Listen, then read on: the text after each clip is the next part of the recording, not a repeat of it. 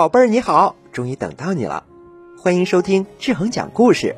希望你能够在志恒讲故事的陪伴下，可以健康茁壮的成长，有一个难忘精彩的童年生活。今天我给大家带来了一个特别有意思的故事，那我们开始吧。请听故事：谁偷走了脚印？一阵狂风刮过之后，天空开始飘起了雪花。不一会儿，整个大地都变白了。小喜鹊依偎在妈妈怀里，探出小脑袋，好奇地向外望。它的家在树梢上，现在也变白了。从远处看，就像个洁白的雪球。妈妈，妈妈，雪花是从哪里来的？小喜鹊问。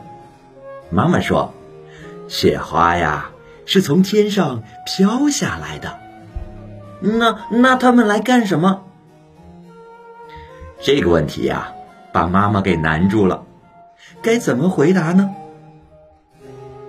他想了想，说道：“他们呀，想在大地上铺一张洁白的纸，那样小动物们就可以在上面画画了呀。”嗯，可是怎么画呢？小喜鹊继续问。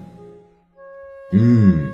这个很简单，一会儿你去试一试，在雪地上走一走，身后就是一幅画了。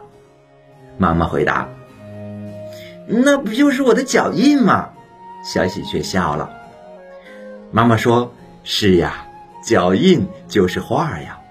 小猫的脚印像梅花，小鸡的脚印像竹叶，鸭子的脚印像枫叶呢。”小喜鹊赶忙飞出去，落在雪地上，踩了一串小脚印。回头看看，还真漂亮。他想，应该把这串漂亮的脚印保存下来，要保存好长好长的时间。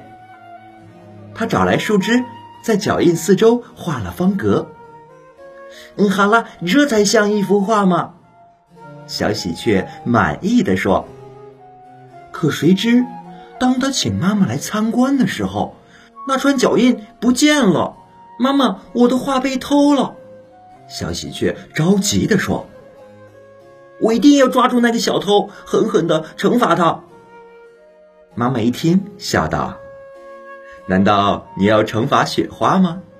你的画没有被偷走，是飘落的雪花把它盖住了。”小喜鹊很伤心，因为他的画不见了。可妈妈却说：“只要你愿意，还可以把画找回来呀。”小喜鹊高兴极了，忙问妈妈怎么办。很简单呀，只要你在雪地上再踩上一些脚印就行了。小喜鹊高兴的又蹦又跳，雪地上留下一串串美丽的脚印。好了，宝贝儿。听完这个故事之后，是不是也很想去到雪地上去玩耍呀？